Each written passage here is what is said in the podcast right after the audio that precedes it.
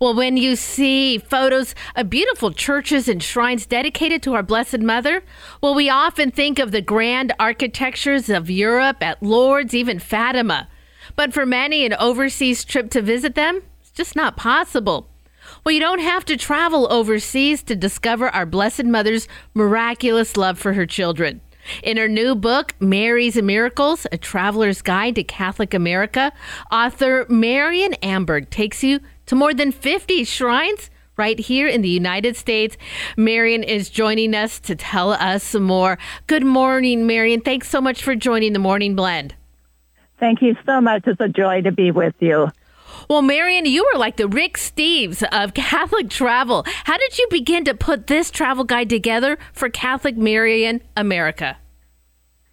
Well, when I was writing my first Catholic travel book that's um, called Monuments, Marvels, and Miracles, A Traveler's Guide to Catholic America, I started noticing all of these shrines around the country dedicated to Mary, cathedrals, chapels, shrines, grottos, and many of them had miraculous stories to them. But unfortunately, I wasn't able to tell all of those stories in my first travel book, so I decided let's just do a separate book that's dedicated to Mary and include as many chapels and shrines as we could. Well, in reading history of our Catholic faith, we know of the European shrines and basilicas and cathedrals dedicated to Our Lady hundreds and hundreds of years old. And here in the United States, while we aren't as old, there are some shrines dedicated to our mother. Well, right from the beginnings of this country. What's the oldest shrine that you highlight in your book? Uh, the oldest shrine that I highlight in the book is in St. Augustine, Florida. And as most readers probably know, the Spaniards arrived in St. Augustine in 1565 on September 8th, 1565. Uh, September 8th is the feast day of the Nativity of Mary. They offered the first Mass at St. Augustine. And that's one reason why St. Augustine is considered the birthplace of Christianity in America. It is around around 1600 that uh, the Spaniards at St. Augustine erected the first chapel, the first shrine to Mary. And that was to Our Lady of La Leche, and that means Our Lady of the Milk and Happy Delivery. Uh, that shrine is no longer standing, and somehow that statue got lost over over the centuries. But they do have a beautiful, gorgeous little shrine on grounds, and um, and, and it's dedicated to Our Lady of La Leche. And a lot of couples who are having trouble conceiving will go to this shrine and pray before the statue. It's a statue of Mary nursing the baby mm. Jesus and they will ask for the gift of a child. And many times the the request comes back in the form of twins. They are doubly blessed. Wow. That's just some of what you will read about if you pick up Mary's Miracles, a traveler's guide to Catholic America. It is out by our Sunday visitor. Marion Amberg is the author, and she's joining us today. Well, we I talked about some of these great shrines around the world and the apparitions that are dedicated to our Blessed Mother. Many people think of Lourdes, also Fatima, but some people forget well, there is an approved Marian apparition right here in the United States. Of course, it is also featured in your book. Tell us about Champion, Wisconsin.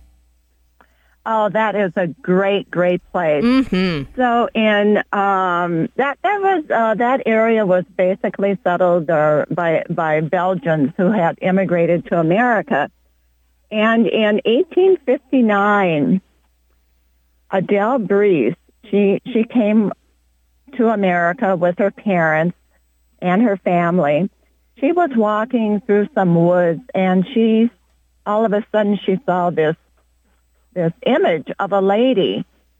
And you know she was really startled and she didn't know what it was. And and all of a sudden you know that the image disappeared. Well she had a total of three apparitions of mary. And um many many healings have taken place at at this place. So it, the the shrine is dedicated to Our Lady of Good Help, and she has been a very good help to many people who come there to pray for whatever for whatever reason. Um, it could be healing, or somebody is crippled to be healed. It could be finances. It could it could be anything. Mm.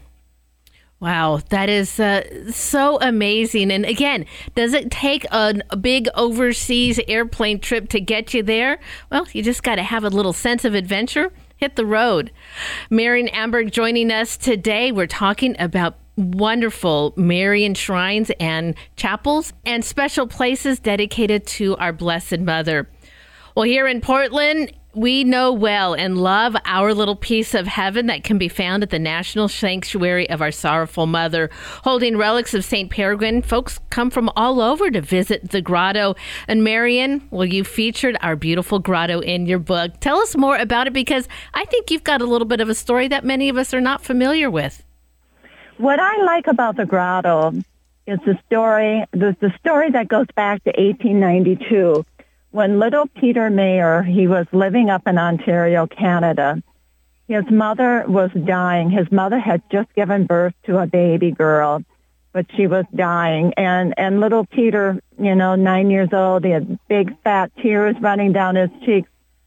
He ran to the local church, St. Mary's Church, and he, he knelt and he prayed and he said, Mary, if you save my mother, I will do something great for the church. So he made this big, bold promise. You got to remember he's just nine years wow. old. Mm-hmm. This big, big, bold promise he would do something great. Well, his mother lived, the, his baby sister lived.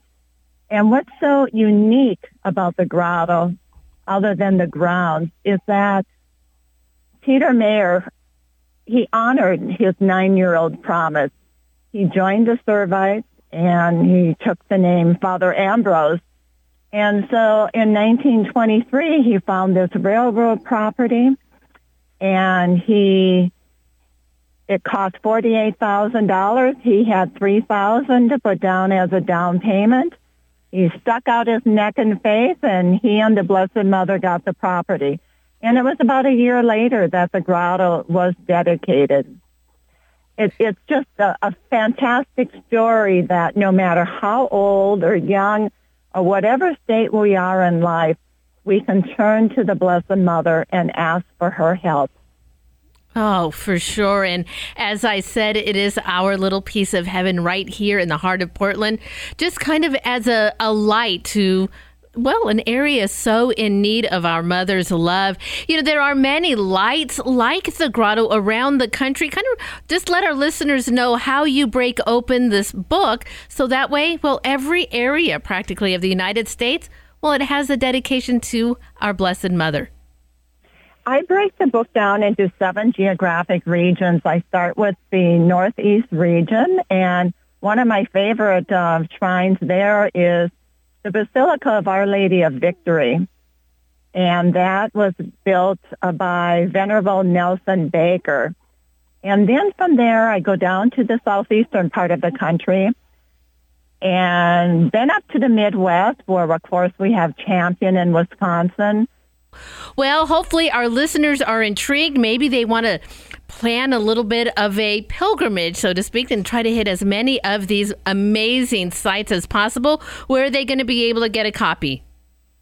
Well, for sure, they can get a copy at the Grotto and right there in Portland. It's available from Catholic bookstores, um, online from our Sunday Visitor, also online from other retailers. Um, so it just matters. Just Google or run into your uh, local Christian bookstore. Well, that sounds perfect. Make it real easy so that way, well, people can hit the road and find Marian shrines across the country. Marion, I sure appreciate your time today. It was such a wonderful book. Thanks so much for joining us. Thank you. It was a pleasure. And again, that is Marion Amberg. The name of the book, Mary's Miracles, A Traveler's Guide to Catholic America. I will be sure to include links to where you can get a copy for yourself. Also, find Marion's first book, Monuments, Marvels, and Miracles, A Traveler's Guide to Catholic America. You're going to find those links on the podcast of this interview, materdeiradio.com and the Hail Mary Media app.